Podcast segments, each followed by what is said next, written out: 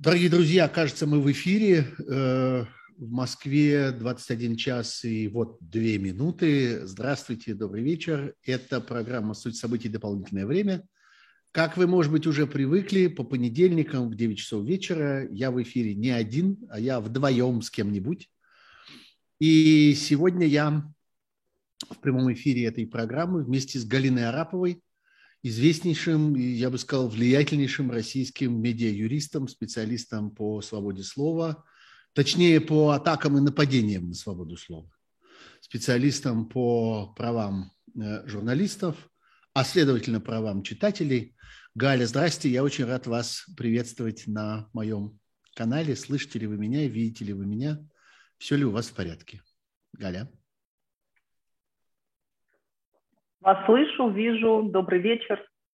А, немножко подвисает, немножко подвисает звук, но я надеюсь, что со временем как-то мы с этим, с этим справимся. Я хочу сказать нашим слушателям, которых уже, и зрителям, которых уже сейчас, первые же минуты этой программы, довольно много собирается, и я вижу, как эта цифра неуклонно растет – что если вы не знаете и никогда не слышали имени Галины Араповой, это означает одну простую вещь. Вы не журналист и не имеете отношения к медийной российской сфере, потому что, э, ну, во всяком случае, с тех пор, как э, в России э, расцвела вот эта вся индустрия иностранных агентов, нежелательных организаций в сфере медиа и так далее, и так далее, фактически любой журналист российский знает – что делать э, в тот первый момент, когда он обнаруживает свое имя в списке этих самых иностранных агентов? Надо позвонить Галине Араповой и задать ей вопросы, как теперь жить, что теперь делать, и как с этим совсем справляться, какие правила. Это буквально такой э, уже почти рефлекс. Вот. А, э, и напоследок я только напомню, что было бы замечательно, если бы вы подписывались на этот канал. Это очень помогает его распространению в интернете и в YouTube. И э, ваши лайки тоже очень пригодятся, потому что так устроен YouTube. Он как-то живо реагирует на эти лайки, считает, что это э, какой-то правильный контент, который надо предлагать большему количеству зрителей и слушателей, что, конечно, для нас чрезвычайно важно, потому что не так много у нас с вами остается э, каналов для связи. Я имею в виду связи журналистов с их аудиторией. Ну вот, нас уже существенно больше тысячи человек.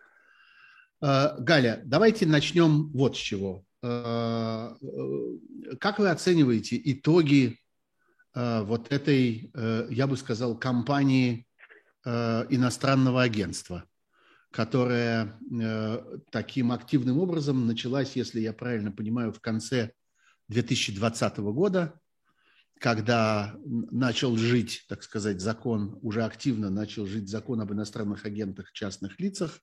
Первые э, такие люди появились в конце 20 в декабре 2020 года. Ну и вот прошел год, мы провели этот год со все нарастающими этими списками, размножающимися этими списками – можно, наверное, это как-то анализировать. Зачем это было устроено?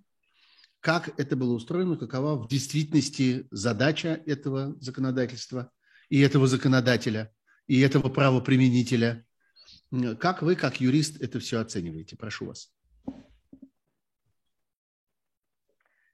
Ну, наверное, стоит сказать, что практика применения законодательства об иностранных агентах началась существенно раньше, в 2012 году, когда начали применять это против некоммерческих организаций.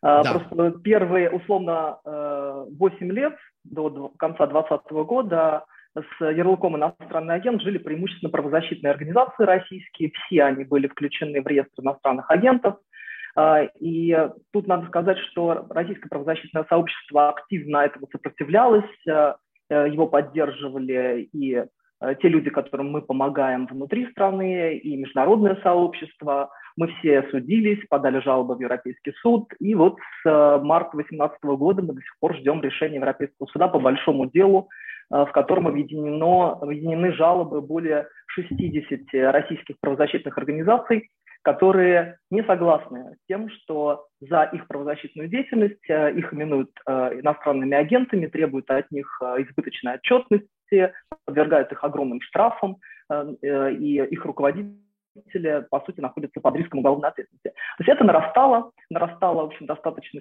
системно, и в конце 2020 года начал применяться другой закон, закон о средствах массовой информации, который до этого был такой священной коровой изначально, когда 30 лет назад был э, разработан на основе хороших, качественных европейских законов о свободе печати, в, в частности французского закона, э, законов, которые э, устанавливают гарантии для работы журналистов, гарантии свободы слова, свободы доступа к информации, э, профессиональных прав и обязанностей журналистов, все, что связано с профессиональным медийным стандартом. Вот такой закон был принят в 1991 году и долгое время был, в общем-то, достаточно неплохой гарантией для работы журналистов.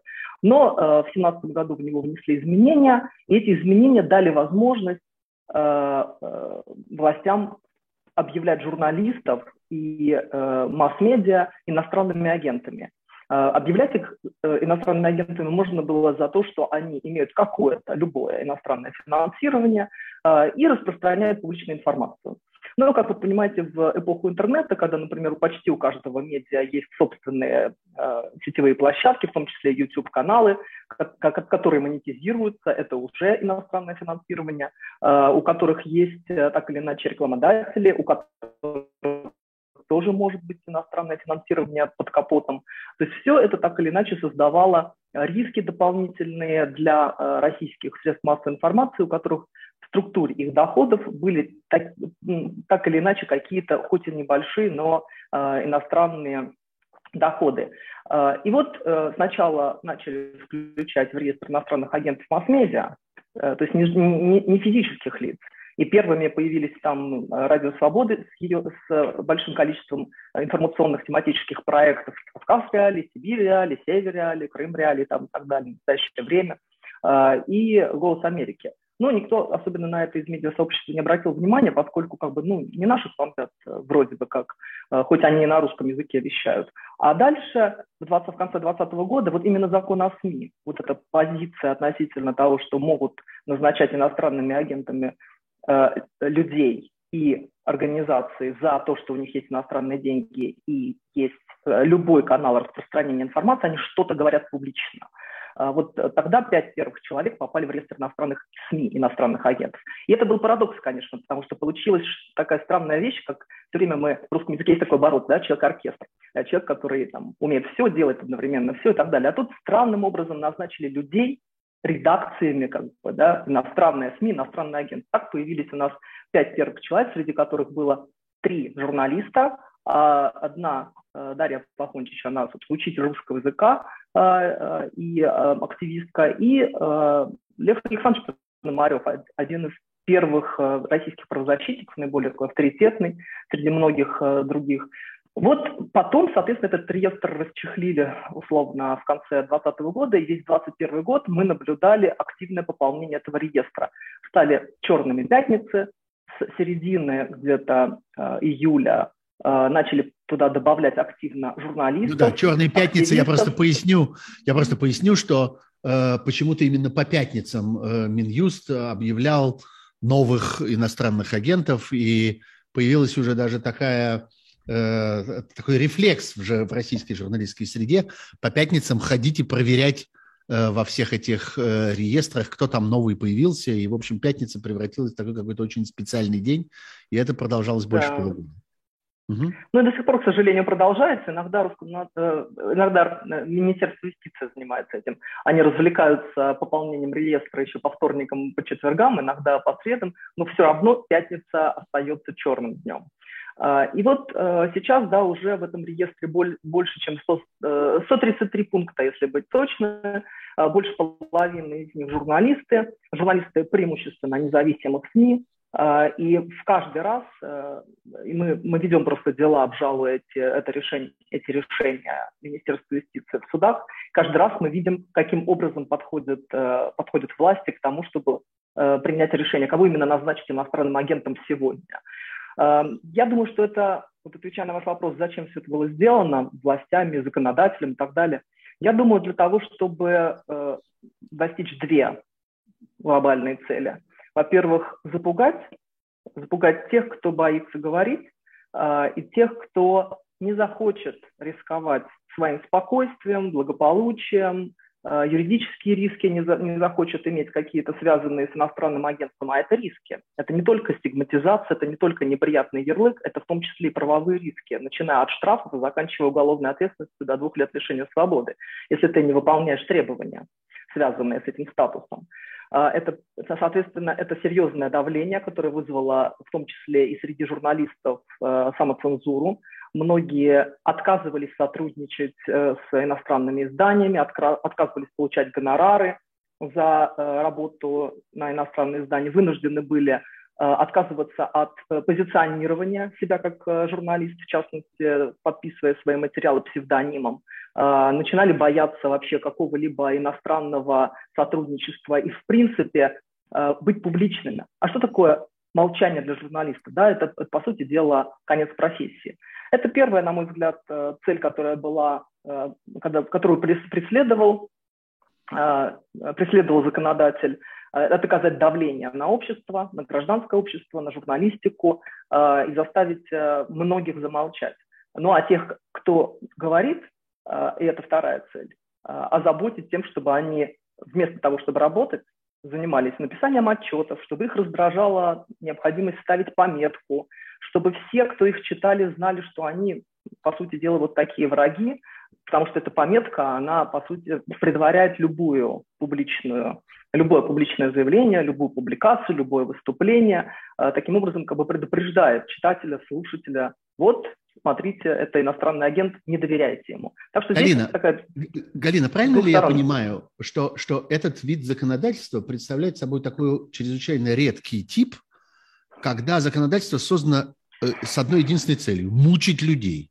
Потому что обычно все-таки законодатель говорит, что я издаю этот закон для того, чтобы там предотвратить какое-то общественно опасное деяние или что-нибудь вроде этого. Или я издаю этот закон для того, чтобы там кого-то исправить, что-то улучшить, что-то усовершенствовать, кому-то что-то облегчить и так далее. Здесь закон для того, такое, такое пыточное законодательство, закон для того, чтобы ломать людям их профессиональную жизнь, их э, э, просто обычную судьбу, для того, чтобы создавать людям неприятности. Больше ни зачем. Так?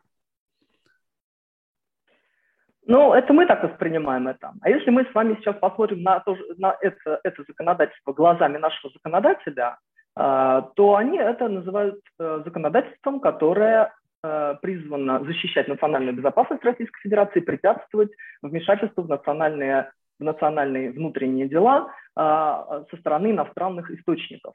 То есть они мотивируют это защитой национальных интересов, национальной безопасности, полагая, что любое Э, высказывания, так или иначе, с, ну, там, с точки зрения международных, международной какой-то космополитичной позиции, э, позиции, которая разделяет не только внутреннюю какую-то внутренний взгляд на события в стране, да, который высказывает критику э, в адрес властей, что это все так или иначе бьет по национальным интересам.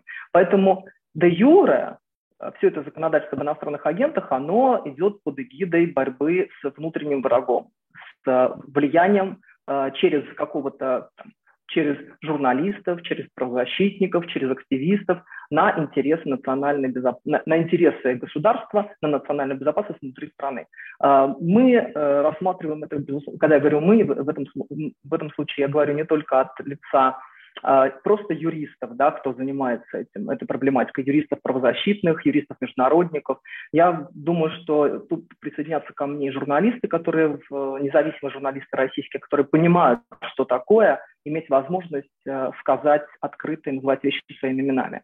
По сути дела, вот это законодательство, конечно, препятствует свободе слова, свободе распространения информации и существенно сужает плюралистическое поле информационное внутри страны. А, возможность высказаться для разных голосов становится все меньше и меньше. Это, конечно, законодательство, которое было одновременно и пыточным, как вы говорите, да, которое было направлено на то, чтобы испортить э, большому количеству людей жизнь, ну и в том числе, чтобы был таким домокловым мечом над, тем, над теми, кто э, слишком смело себя ведет и высказывает э, какие-то суждения, которые непопулярны у тех, кто сейчас э, формирует вот эту законодательную повестку и э, кто стоит у власти. Галина, вы упомянули суды по поводу вот всех этих назначений иностранными агентами. Это же ведь вечная присказка российских властей, что вам что-то не нравится, вы с чем-то недовольны, идите в суд и разбирайтесь. Есть ли какие-то, какая-то уже статистика, какие-то результаты вот этого потока судебных процессов, которые происходили, когда люди пытались отстаивать э, себя и свои, э, так сказать, ну, я не побоюсь этого слова, свою честь, э, отвергая эти обвинения в том, что они являются чьими-то там агентами. Это же еще и чрезвычайно оскорбительно звучит. Какая статистика в том, что касается э, некоммерческих организаций, разного рода благотворительных проектов, гражданских инициатив и так далее, которые становились иностранными агентами, и журналистов, которые становились иностранными агентами. Можете ли вы обозреть как бы эту судебную практику за все эти годы? А, ну, по, по поводу некоммерческих организаций э, скажу, э, может быть, не, не, не буду апеллировать точными цифрами, потому что могу ошибиться. Знаю, что а, есть две большие жалобы в Европейском суде, то есть, точнее, как бы два больших дела. В одном деле объединены жалобы от, от имени 61 организации, во втором деле от 27, если я не ошибаюсь. Я имею в виду а, все-таки российские суды. Это, ну, я говорю, почему началась Европейского суда, потому что перед тем, как туда э, а, подать ну да. жалобы, все проиграли на национальном уровне. То есть все эти около 100 организаций все все обжаловали, проиграли, пошли в Европейский суд, соответственно, поднимая вопрос о том, э, что это нарушает и их право на свободу слова, и право на свободу мирных собраний ассоциаций, и это, по сути дела, является дискриминационным и политически мотивированным преследованием. То есть все эти вопросы уже поняты перед Европейским судом и ожидают, э, собственно, ответа. А, что касается некоммерческих организаций, несколько организаций вынуждены были закрыться, много организаций, надо сказать честно, было, были вынуждены закрыться, и среди них э, многие организации, которые выполняли очень полезную, социально полезную функцию, в том числе поддерживали, оказывали помощь э, больным с редкими заболеваниями, э, ВИЧ-инфицированным, там, и так далее. То есть это на самом деле большая беда для э, российского гражданского общества, а поскольку многие из этих организаций просто не смогли дальше работать, потому что, э, например, они поддерживались э, международными так гуманитарными организациями, или Всемирной организации здравоохранения в рамках каких-то совместных программ. И вот эти деньги были признаны, соответственно, иностранными, а, и для некоммерческих организаций стал вопрос, либо они а, отказываются от этих иностранных денег, и тогда с них могут снять статус иностранного агента, либо они продолжают работать в этом статусе, но тогда они теряют полностью возможность, например, сотрудничать с врачебным сообществом, что, опять же, ставит их в ситуацию, когда они не могут выполнять свою работу.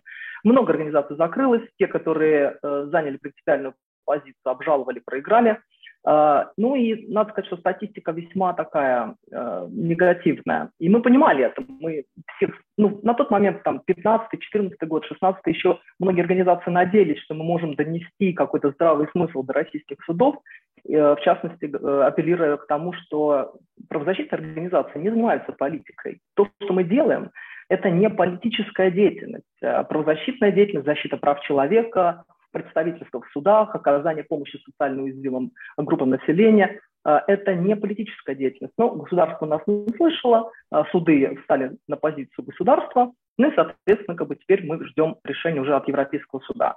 А, более того, каждый раз мы слышали одно и то же в ответ, что, ну вот смотрите, там американский закон ФАРа, аналогичные законы в других странах, вот другие же так делают, почему нам нельзя? Теперь мы видим аналогичную практику по делам, э, когда мы обжалуем такой же аналогичный статус у журналистов, э, и 100% дел, которые приходят в российские суды, российскими юристами в судах проигрываются. Проигрываются нами, нашими коллегами. И это, тем не менее, не означает, что не надо обжаловать. Мы занимаем такую позицию и объясняем журналистам, нашим клиентам, что российский суд, пусть он будет несправедлив, а он, к сожалению, э, далек от э, идеала правосудия, особенно сейчас. Э, и мы понимаем, что, в общем-то, скорее всего, будет принято стандартное, беспощадное решение, без того, чтобы там услышать нас. Мы видим это в судах. К большому сожалению, это все мало напоминает реальный состязательный судебный процесс. Но, тем не менее, это все равно возможность высказать свое несогласие с этим решением, с этим статусом, Э, высказать его в лицо тем людям, которые представляют те ведомства, которые принимают это решение. А это Минюст, Министерство иностранных дел и суд, который потом поддерживает. То есть это все-таки еще и средство коммуникации, это какое-то средство Безусловно. выражения своего, своей позиции, своего отношения. Абсолютно. Это, это, это возможность высказаться. И пусть даже сейчас, опять же, в период пандемии, Э, суды проходят в закрытом факти фактически режиме. Тем не менее, все равно журналисты, которые приходили со мной в суд, суд э, с моими коллегами, они заявляли свое несогласие, они писали эту речь, они, мы представляли ее в суд. И это очень сильные высказывания. Понимаете, это та возможность сказать, почему я пришел в журналистику, почему я считаю, что то, что я делаю, на самом деле настоящая помощь людям, э, в отличие от того, в чем меня обвиняют.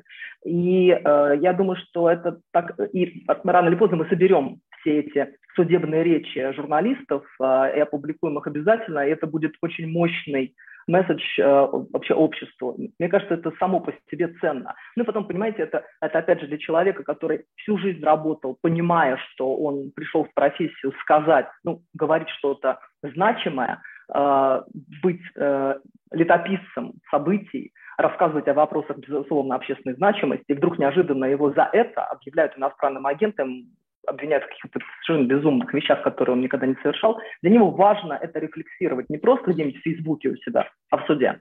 Поэтому, да, статистика негативная, но это все равно важно. Это нужно делать. А, друзья, я напоминаю, что это программа «Суть событий. Дополнительное время». Со мной Сергеем Пархоменко и у меня в гостях Галина Арапова, медиа-юрист и, э, на самом деле, самый известный в России специалист по проблемам защиты свободы слова и право журналистов на работу, а следовательно и право читателей на то, чтобы получать э, ответственную профессиональную информацию. Я хочу вам напомнить про то, что у нас работает чат здесь в нашем канале, в нашем стриме сейчас, и мы ждем от вас вопросов. Я буду рад, если будут содержательные вопросы, которые я смогу э, Галине передать. А я тем временем возвращаюсь к моему гостю – Э, Галина, скажите, конечно, все э, события, которые происходят сейчас, мы поневоле рассматриваем через призму войны, через, э, через те страшные события, которые происходят на протяжении последних полутора месяцев. Должны ли мы считать и можем ли мы считать с вашей юридической точки зрения, что то, что происходило вот с этим новым законодательством, это было, была некоторая подготовка к этой войне. Это была, ну, Э, такая расчистка и э, по существу уничтожение э, медийной сферы для того, чтобы освободить пространство для государственной пропаганды. Лично я именно так это воспринимаю. А как это воспринимаете вы и ваши коллеги, юристы? Ну, вынуждена с вами согласиться. Я думаю, что также воспринимают это сейчас э, все э, независимые СМИ, независимые журналисты, экспертное сообщество мы, в общем, на самом деле увидели, знаете, эм, за последние полтора месяца, что все, что происходило предыдущие лет 10, э, сейчас проявилось как вот на лакмусовой бумажке. Да? Мы, мы видим, как ярко стали понятны все вот эти вот грани э, самых разных видов э, цензуры э, и государственного давления на, через самые разные сферы. Это и законодательство об иностранных агентах, о нежелательных организациях, и законодательство о блокировках, э, и возможность э, э, отзыва лицензии. Это, это все, что связано как бы, с возможностью государственного давления на свободу слова, на свободу мирных собраний, ограничения возможности людей выходить с протестом, всевозможные ограничения, связанные с иностранными инвестициями, иностранным иностранной собственностью в средствах массовой информации. Мы видели, что это происходило, но, конечно, мы сейчас э, понимаем, что э, если это был э, изначально такой план, э, который постепенно реализовывался в течение там, многих лет, э, то это, конечно, надо отдать должное весьма эффективно коварно, и, к сожалению, э, у них получилось. Во многом у них получилось. Но при этом э, хочется глубоко вздохнуть, э, тем не менее сказать, что э, у нас у всех, у нашего гражданского общества российского и у журналистов э, прекрасный ресурс интеллектуальный и э, сила воли.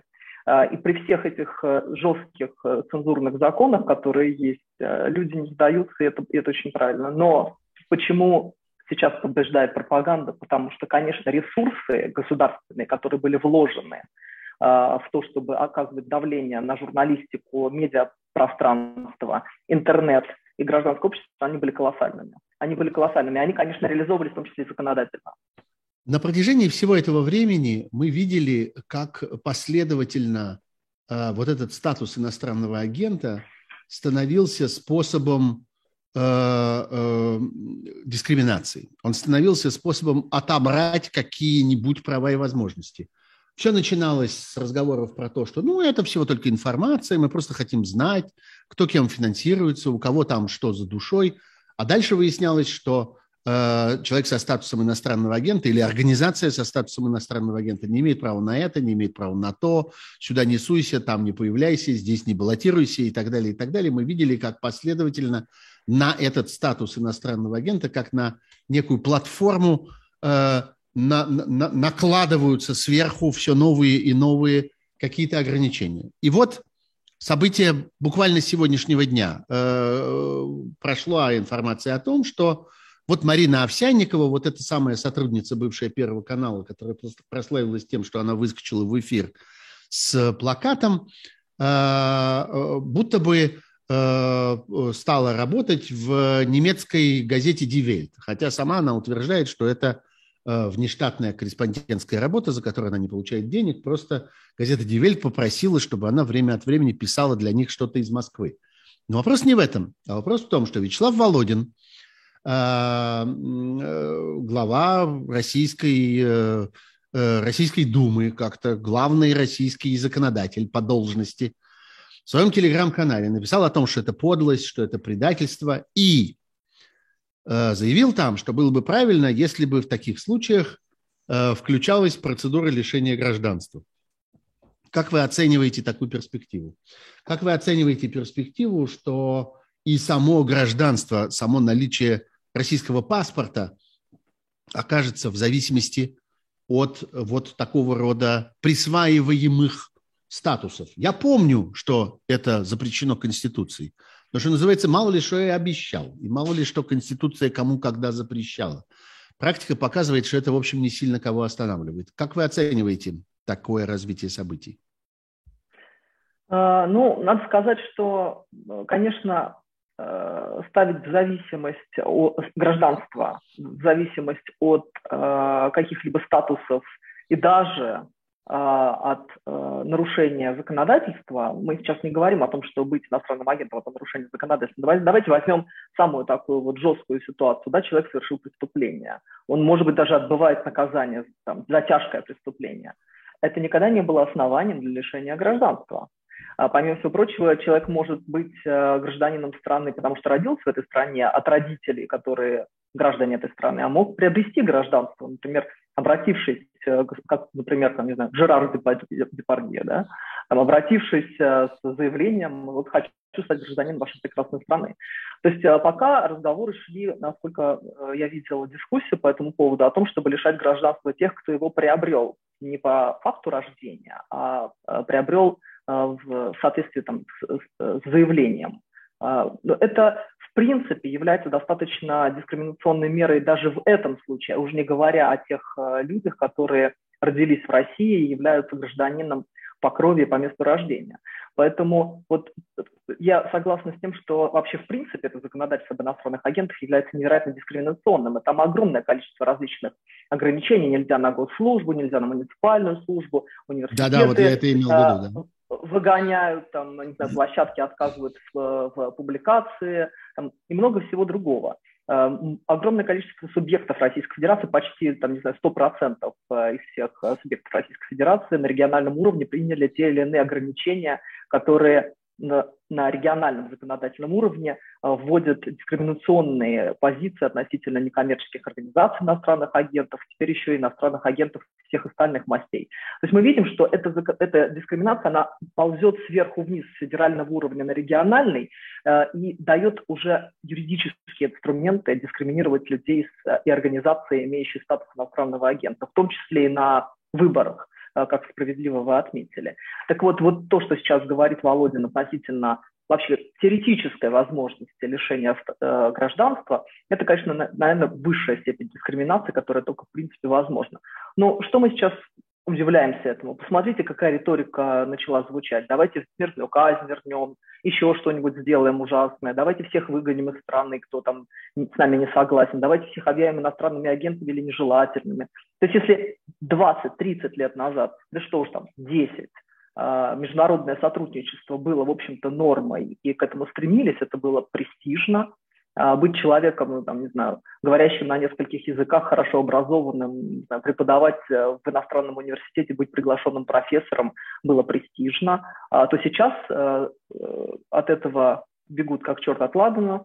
Люди, потому что боятся статуса иностранного агента, университеты рвут связи, невозможно как бы использовать банальное образование, полученное даже в Российской Федерации, качественное образование для того, чтобы устанавливать научные рабочие связи с другими странами и организациями. Это все звенья на самом деле одной цепи. Это такая внутренняя изоляция, вот будем вариться в собственной каше, и гори все там синим пламенем, все, что происходит за границей Российской Федерации.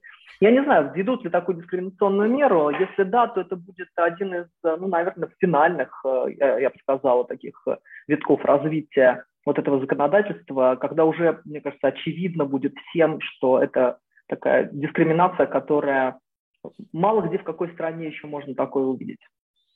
Марина, эм, ну, мы как-то с вами вертимся все время вокруг этой истории с иностранными агентами, потому что она действительно какая-то очень яркая, очень заметная внутри самой журналистской среды. Я как-то не могу э, от этого отвлечься, потому что я сам журналист, и потому что я хорошо знаю эти проблемы коллег и ощущаю их как-то очень близко, ощущаю их как свои. Но э, сегодня речь идет ведь не только об этом, а речь идет о широчайшей практике просто прямого вторжения во взаимоотношения между медиа и э, публикой и потребителями. Широчайшая практика э, блокировок, э, закрытий, э, запрещений, остановок э, э деятельности медиа и так далее. За прошедшие полтора месяца этот процесс принял какой-то просто лавинообразный, какой-то какой-то тотальный характер. И по существу мы можем сказать, что за последние полтора месяца разрушены остатки российских независимых медиа. Это чистый произвол? Или в этом есть э, ну, какая-то законодательная идея, это сделано хотя бы в какой-то мере корректно с юридической точки зрения? Как вы оцениваете сами механизмы вот этой борьбы государства со свободой слова и с журналистским сообществом? Знаете, я должна сказать здесь как юрист, что, к сожалению, э, даже при наличии цензурных законов, вот то, что мы наблюдали в последнее время, было э, сделано весьма топорно, Э, без соблюдения каких-либо имеющихся механизмов, без мотивировки, в некоторых случаях даже без направления уведомления со стороны Роскомнадзора сайты блокировались. И первой, пожалуй, ласточкой было еще до начала военной операции, до военных действий, э, э, расправа с Deutsche Welle. Надо просто вспомнить этот исторический момент, потому что я бы сказала, что отсчет вот э, этой изоляции жесткой, он ведется с 3 февраля а, чуть, чуть раньше, да, чем а, все началось.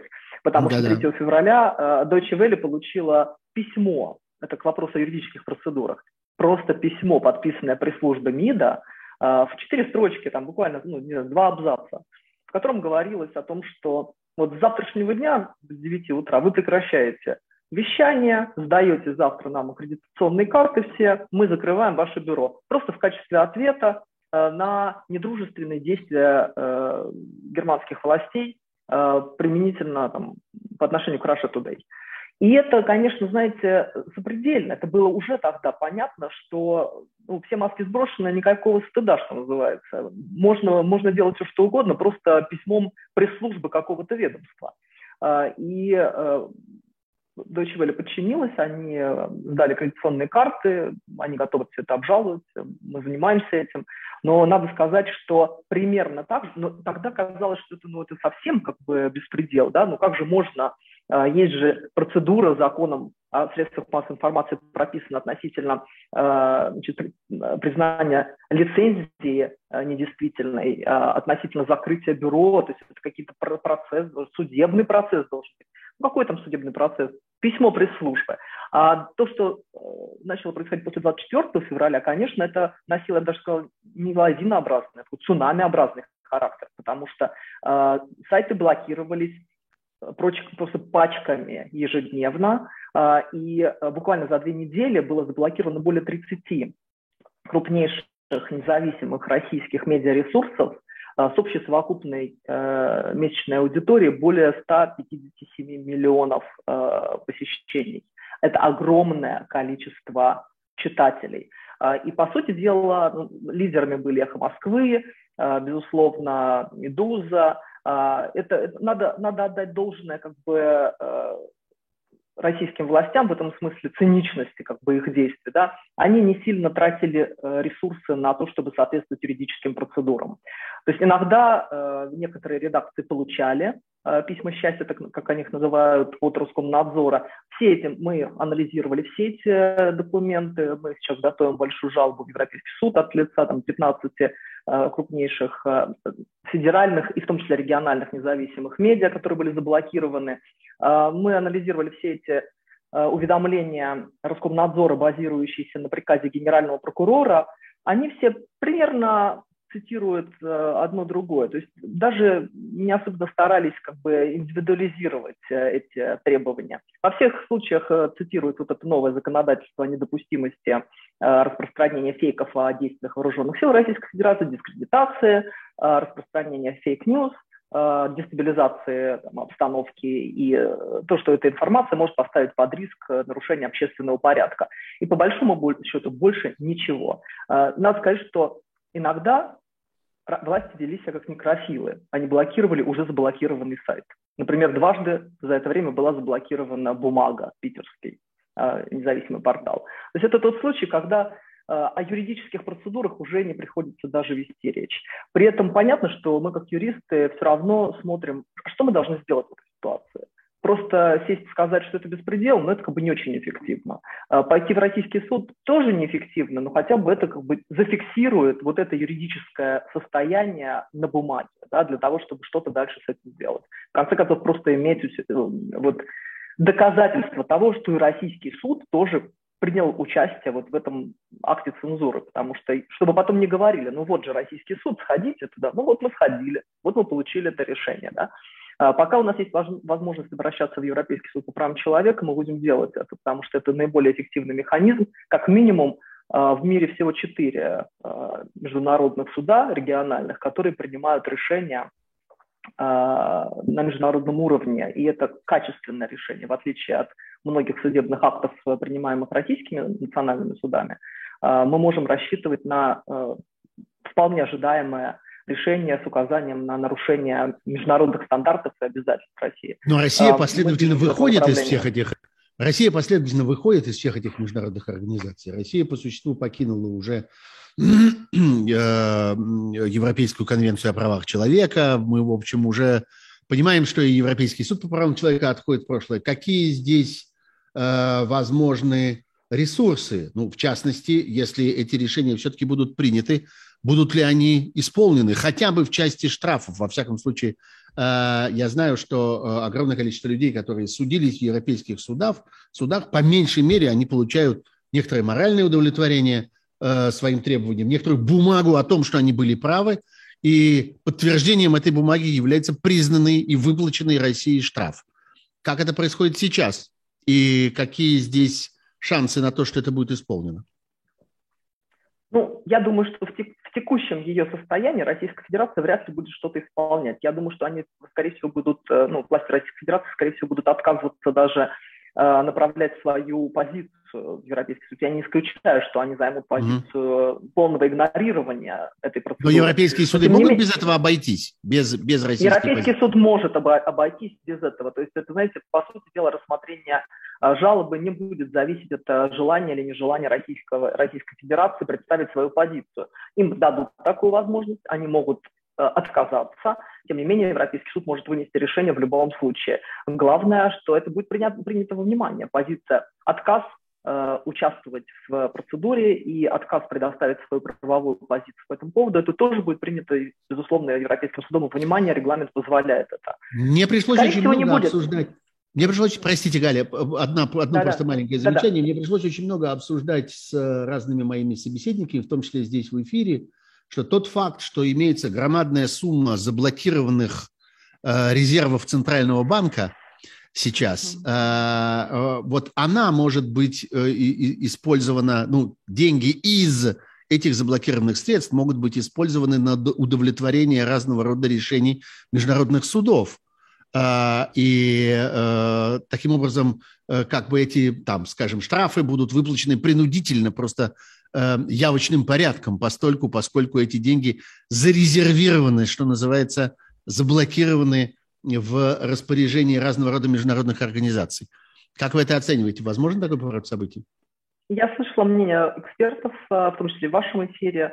А, трудно сказать. Вы знаете, мы же никогда не были в этой точке исторической. Никогда не было ситуации вообще в истории Совета Европы а, и каких-либо международных не было случая, когда э, обеспечивалось бы исполнение решения Международного суда какими-то заблокированными резервами и принудительным исполнением.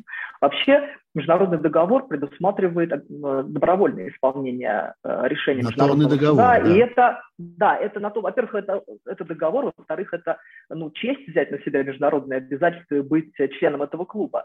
Ну, э, вот сейчас Россия не только вышла, как вы говорите, Россию исключили, это несколько другая ситуация, да, поскольку Россия сейчас не соответствует э, своим поведением на международном уровне высоким стандартам Совета Европы вообще, и поэтому, само собой, э, Европейский суд по правам человека вынеся решение, а я, я уверена, что они будут вынесены, эти решения, э, сам Европейский суд, конечно, не занимается исполнением. Этим занимается Комитет министров Совета Европы, объединяющий всех министров иностранных дел стран, участниц э, Совета Европы.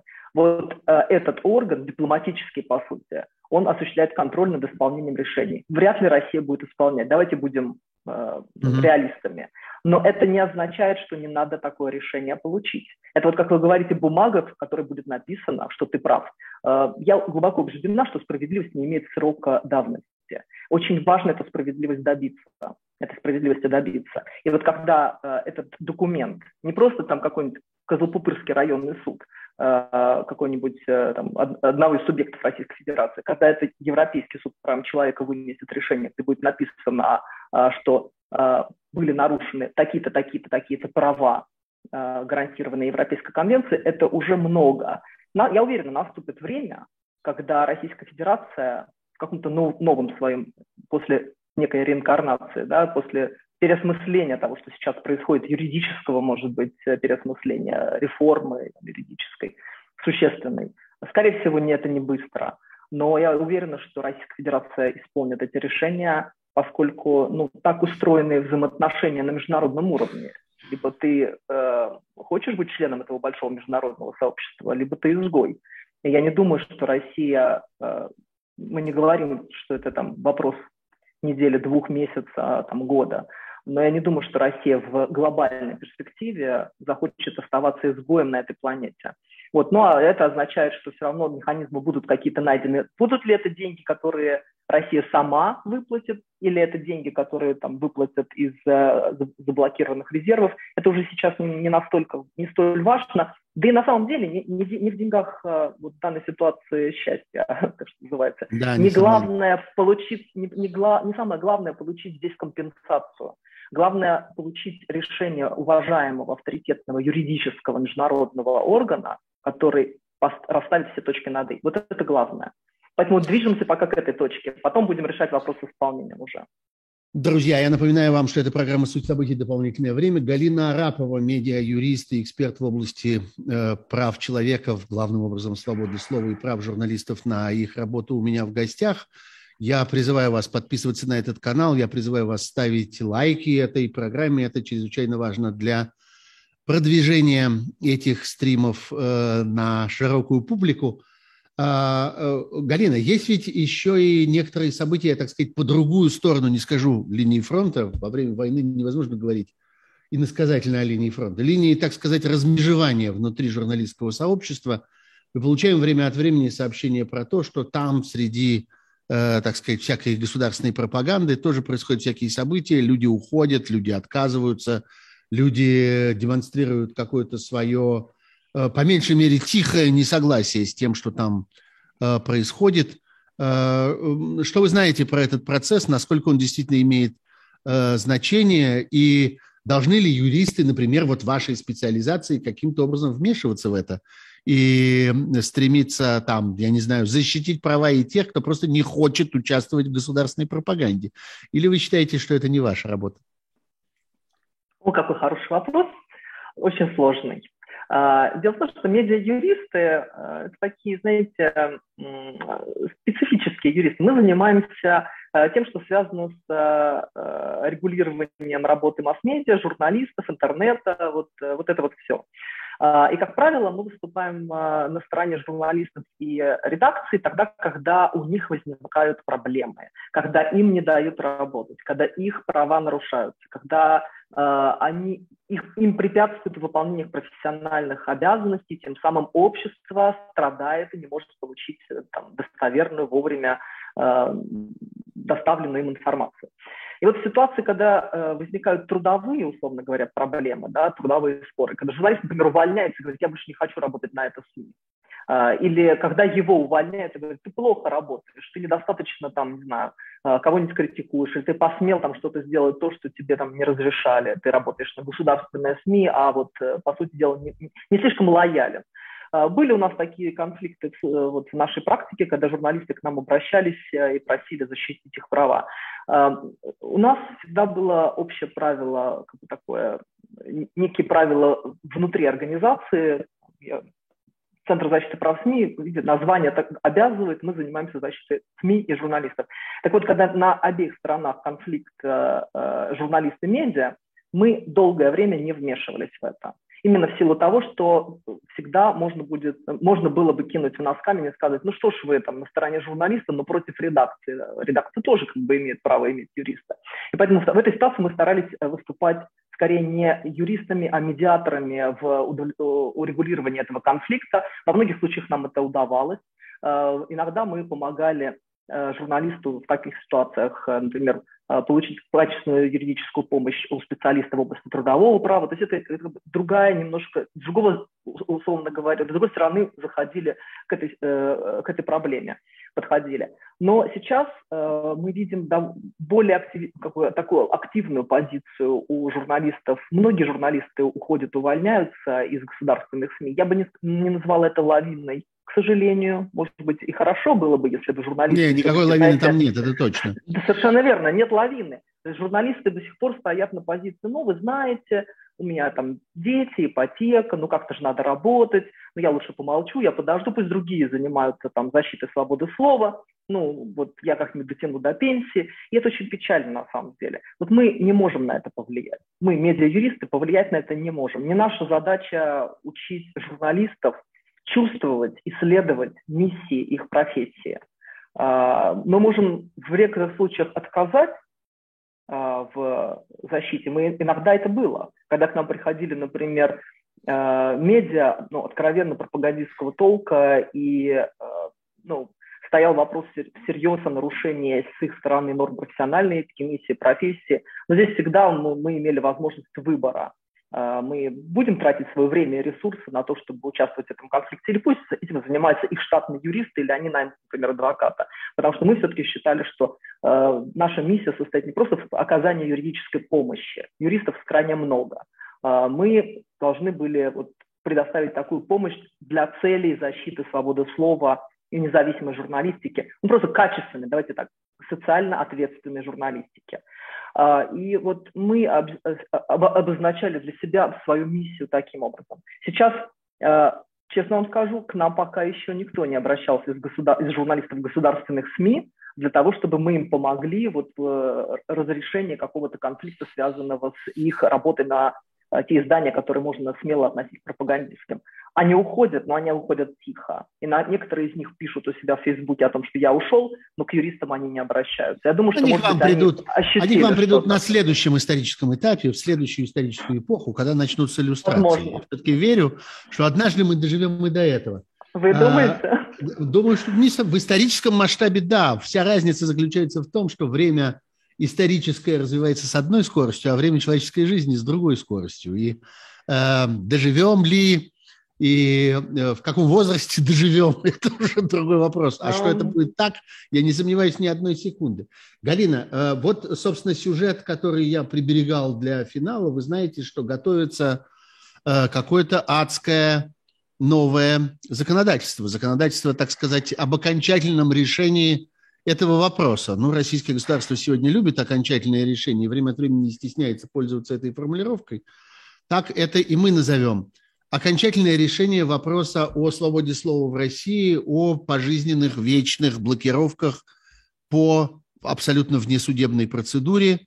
Э, расскажите про этот законопроект, откуда он взялся, что это такое, каковы перспективы его принятия и что в точности там внутри содержится, потому что ну, представления самые, так сказать, э, трагические по этому поводу. Ну да, это весьма адская инициатива, надо сказать, она впечатлила даже тех э, бывалых, э, кто видел самые разные законопроекты.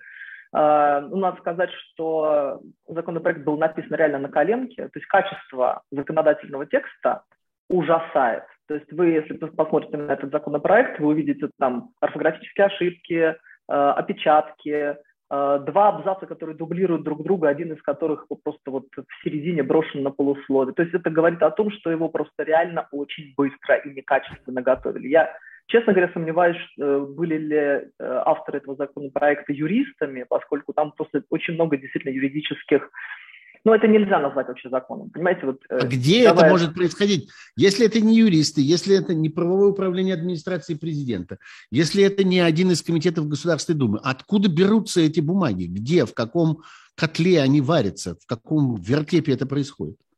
Я бы тоже хотела посмотреть на тех людей, которые вот это все придумали, но, наверное, это какие-то спецслужбы, не знаю, может быть, там услов, условные какие-нибудь помощники кого, кого-нибудь в Совете Безопасности. Ну, то есть то, что, ага. то, что это то, что это политические документы... Аппарат Совета Безопасности, очень похоже, да. Ну, ну кто, кто-то, понимаете? Состоит из бывших идет... оперов, да.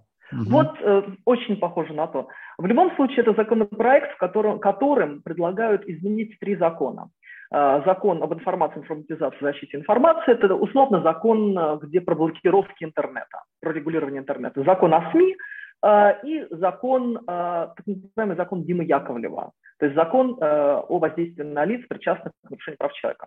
Вот. И эти три закона, условно, они все три дают возможность очень эффективно и раз и навсегда, как вы говорите, решить этот вопрос. Вопросы свободы слова с медиасообществом и, наконец, зачистить полностью интернет от всяких разных крамольных мыслей, высказанных вслух на различных площадках.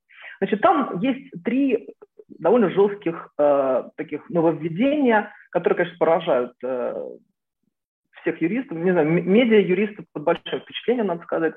Э, это возможность э, по приказу генерального прокурора без какого-либо предварительного там э, следствия, без проверки, без суда э, э блокировать э, любые ресурсы, не только средства массовой информации, любой интернет-ресурс.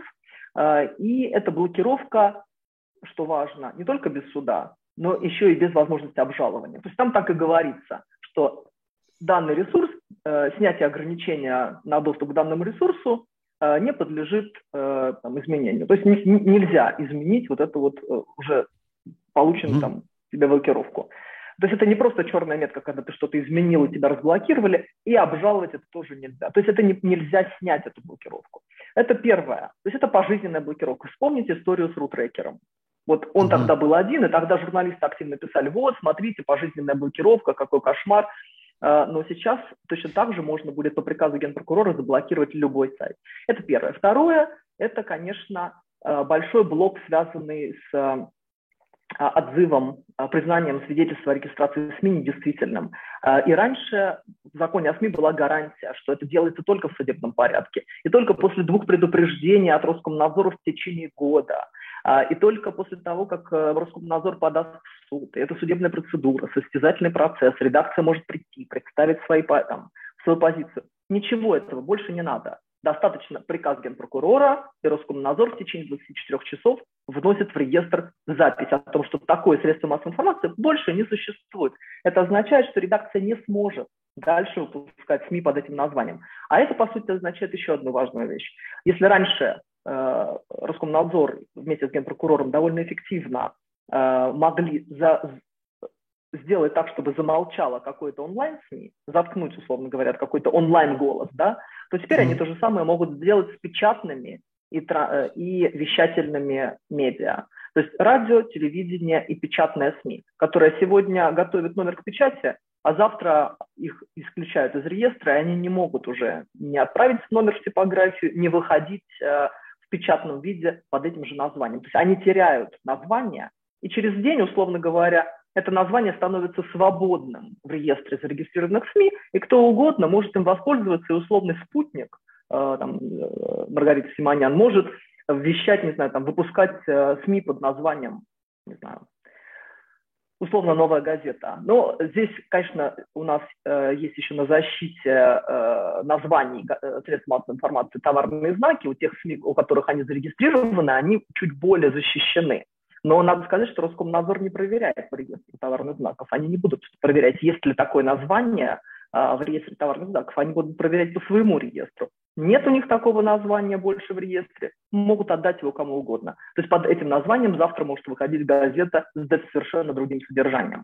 А, и следующая позиция, тоже, которая тоже впечатляет, это как э, эффективно э, можно э, без особой мотивировки расправиться с любым иностранным то есть если вдруг э, кто-то из российских э, средств массовой информации э, за рубежом будет обижен властями какой-то страны, то, соответственно, средства массовой информации этой страны зеркально, ответно на недружественные действия могут быть изгнаны из Российской Федерации вот точно так же очень быстро. Закрыто бюро, отзыв лицензии, отзыв лицензии на вещание, отзыв аккредитации, и, соответственно, все э, вытекающие из этого последствия с э, высылкой журналистов из страны. Более того, нельзя цитировать эти будет СМИ. То есть, э, если раньше заблокированное СМИ можно было цитировать, не было ограничения. Сейчас этого тоже нельзя будет делать. Заблокируют, условно говоря, выгонят какой-нибудь иностранный СМИ из Российской Федерации. Те оставшиеся российские СМИ и источники, которые будут внутри страны продолжать что-то пытаться говорить, они не смогут процитировать иностранные СМИ. Вот э, вещи, которые, конечно, в совокупности дают возможность э, российским властям в течение суток, э, ну, в общем, зачистить информационное поле полностью. И Такое впечатление, у, что это уже, да, это уже подготовка к какой-то послеинтернетовской эпохе. Вот говорят о том, и мне все чаще приходится слышать, что да, что э, Россию ожидает эпоха интернета, когда э, интернет в России физически, буквально на уровне кабеля, будет отрезан от окружающего мира, и тут уж никакой VPN, что называется, не помогает для обхода этих блокировок по существу. Интернет замыкается сам в себе. И вот тогда начинается борьба с сам издатом, что называется. Борьба с э, теми э, альтернативными каналами, которые остаются уже в ту эпоху, когда по существу интернет оказывается выключенным. Похоже? Очень похоже. Ну, мы же еще понимаем, что если сейчас э, люди активно скачивают VPN, особенно после блокировки Facebook, мы видим, что там больше, чем на тысячу процентов подскочило. Да, вот у нас есть вопрос да. такой. Чем больше блокировок, тем быстрее люди обучаются пользоваться VPN, да. Верно, И верно. этот процесс, в общем, уже сегодня виден, да. Статистика показывает, что буквально там с, э, после 5 марта больше, чем на тысячу процентов подскочило скачивание основных VPN, но я думаю, что и российские э, власти будут активно эти VPN отлавливать. Ну, программисты умеют делать новые, а, а люди, видите, как э, умеют учиться достаточно быстро, и количество людей, которые пользуются VPN, растет. А, и некоторые сайты, кстати, которые были заблокированы, на удивление, после этого, после блокировки получили больше количество читателей. Например, тот же сайт э, прекрасного молодежного независимого издания «Докса». У них э, выросло число посетителей, и дай бог им здоровья. Но, конечно, как, э, когда, если борьба с VPN достигнет уровня, когда это станет кто знает, каким-нибудь там, не знаю, преступлением использовать VPN или иметь у себя VPN на мобильном телефоне, тогда, да, мы придем к ситуации, когда сам издат, и тогда уже будет, в общем, весьма значимо, под каким названием какой листок боевой выходит и что в нем написано. Мы переходим в какую-то очень э, невероятную эпоху, когда, э, если раньше было много информации, люди ленились на самом деле искать э, независимые источники и потребляли то, что вещало там из телевизора на кухне фоном многие, да, и вся аудитория российская делилась на часть, которая потребляет интернет, и та, которая э, слушает то, что говорят э, из телевизора. И, ну, сейчас, к сожалению, все, все сильно меняется. Ландшафт меняется, информационное поле меняется. Э, такой информационная изоляция, я думаю, что является целью вот этого последнего законопроекта, когда можно будет контролировать буквально любую информацию. А люди, конечно, немножко уже отвыкли от такого э, вот исключительно моноисточника. А, и я не знаю, как это будет дальше внутри страны, в ситуации, когда разберут технически, технологически разберут интернет, а, если будут проблемы с, а, со скачиванием и доступом через VPN к, э, к альтернативным источникам информации, к разнообразным, независимым источникам информации, которые продолжают, вот журналисты, уезжающие из страны, они же продолжают, пытаются и делают очень много, на самом деле, для того, чтобы предоставлять независимую информацию на русском языке. Вот что будет дальше, когда технологический интернет внутри страны замкнется, вот этот в чебурашку, да, в рунет, э, ну, я думаю, что мы скоро это увидим. Технологический прогресс нам э, помощь. Это, собственно, важнейшая тема э, такой, такого самовосстановления, такой регенерации как хвост у ящерицы э, знаменитой, регенерации российских медиа э, за границей. Огромное количество людей уехало на протяжении последнего месяца, и мы видим, как э, возникают, возрождаются те медиа, которые были заблокированы э, в России. Сегодня за границей работает медиазона, за границей работает холод, за границей постепенно, так сказать, собирает сам себя дождь. Э, э, вот сегодня было объявлено о том, что новая газета – появится в виде проекта, э, проекта «Новая газета Европа». Э, как вы это оцениваете и насколько медиа там защищены? Ну, ведь зарубежное законодательство, европейское законодательство защищает свои национальные журналистики. А тут вдруг появляются посторонние люди, которые на чужой территории занимаются российским журнализмом, Э, они как-то защищены, их права вообще существуют, или они э, сугубо экстерриториальны там? А вы знаете, я думаю, что они куда больше защищены будут, чем а, последние несколько лет их работы с территории Российской Федерации. Во-первых, все страны, в которые так или иначе перемещается российская журналистика, мы со многими из этих журналистов на связи, продолжаем их поддерживать. Все эти страны являются членами Совета Европы. А, соответственно, на них распространяется Европейская конвенция по правам человека.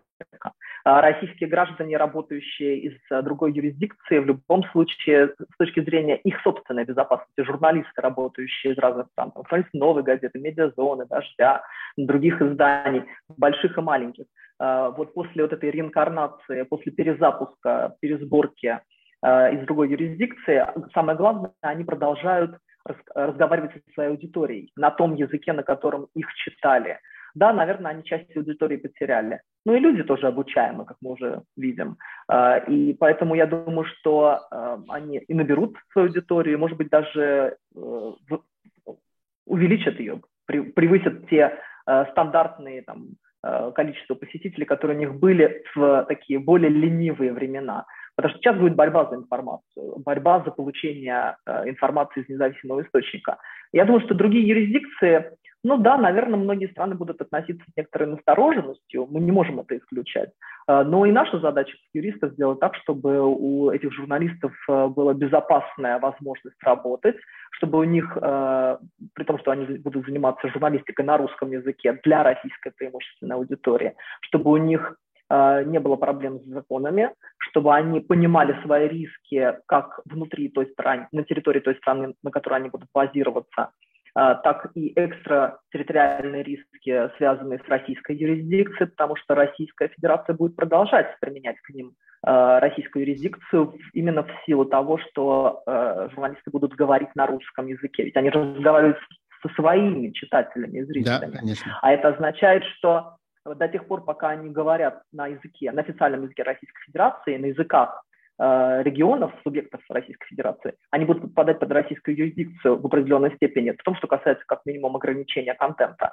Э, и пусть э, там труд, труднее гораздо будет или почти невозможно будет дотянуться до этого контента российским властям, ну, можно 10 раз заблокировать условно бумагу, да, или там медиазону. а, но будет сложнее дотянуться до самого журналиста, чтобы там не прийти к нему утром с обыском и не изъять компьютер и все средства связи и возможно не дать вас прервать возможность выполнять свою работу. В этом смысле они более защищены, находясь, конечно, за территорией Российской Федерации. Но, с другой стороны, как говорят сами журналисты, журналистика должна иметь э, как минимум плотную, как бы вот, э, плотный контакт со своей землей, да, со своим обществом, видеть то, что происходит, э, видеть, слышать, иметь источники информации. Вот здесь для журналистов, конечно, сложная задача сохранить источники информации внутри страны, а не быть оторванными наблюдателями да, несомненно, это сложнейшее. Страны. Это, это сложный, сложный Вообще момент. проблема коммуникации становится, становится колоссальной в этой ситуации. Что называется, контент-то будет. Произведение журналистского труда, несомненно, несомненно, появится. Вопрос в том, как они будут доставлены потребителю, вот это важнейшая вещь. И, соответственно, как, наоборот, к журналисту будет доставлена та исходная информация, на основе которой, э, на основе которой он работает. Друзья, я должен на этом, собственно, наш эфир подвести к концу. Единственное, что я скажу, зацеплюсь за э, фразу Галины, сказанную несколько секунд назад, насчет дотянуться до журналиста. Я вижу очень много вопросов по поводу судьбы Владимира Карамурзы. Э, мы знаем, что э, он задержан, возможно, даже и арестован. Непонятно пока. Адвокат до него добирается. Смысл обвинения против него выдвинутого, есть ли оно вообще и в чем оно заключается – пока неизвестен. Я вас всех призываю внимательно следить за э, развитием, э, развитием этой истории, но э, мы знаем Володю и знаем ту роль, которую он играет в российском правозащитном движении, ту роль, которую он играет традиционно во всей истории с санкциями, с персональными санкциями. Он был одним из тех людей, которые очень энергично продвигали, продвигали вот эти законы о персональных санкциях э, на разных этапах в разное время. И совершенно очевидно, что людей, которые в бешенстве от его деятельности в России чрезвычайно много. И, конечно, эта ситуация чрезвычайно опасная. Галя, а вы не знаете никаких подробностей по поводу, по поводу этого задержания Карамурзы? У вас нет э, по вашим, так сказать, юридическим каналам Ничего. Я знаю, что журналисты, журнал, многие журналисты, с которыми вот я в последнее некоторое, некоторое время перед эфиром разговаривала, они уже доехали до дома Крамурзы и карауля, там пока никакой точной информации тоже у меня нет. Тоже буду сейчас после эфира следить за да, событиями. Конечно, очень тревожно, очень тревожно. Галина, спасибо огромное. Спасибо вам за участие в этом эфире. И вообще спасибо вам за работу, потому что Центр защиты прав СМИ, который, как я понимаю, базируется, между прочим, в Воронеже, правда же? В том Это самом наверное. Воронеже, да, в том самом Воронеже, который, который бес, бесконечно подвергается бомбежкам со стороны российской Ой. власти, таким демонстративным политическим бомбежкам. Вообще, э, Галина, оттуда из Воронежа происходит, и это прекрасный пример такой децентрализации российского правозащитного движения. А, спасибо вам большое за вашу работу, которая, несомненно, будет продолжаться, и как бы мы все будем продолжать, продолжать жить с пониманием того, что если с тобой случились какие-нибудь неприятности, прежде всего надо позвонить Галине Араповой и спросить, как жить дальше. Ну да, такая уж у вас, э, такая уж у вас планида, что называется. Это была программа «Суть событий. Дополнительное время». У меня в гостях была медиа-юрист и эксперт по, по правам человека и свободе слова Галина Арапова. Спасибо большое всем, кто нас смотрел. Спасибо участнице нашей программы. Счастливо. Спасибо за приглашение, Это не Сергей. последняя встреча. Всего хорошего. До свидания. Всего Выходим хорошего. До свидания.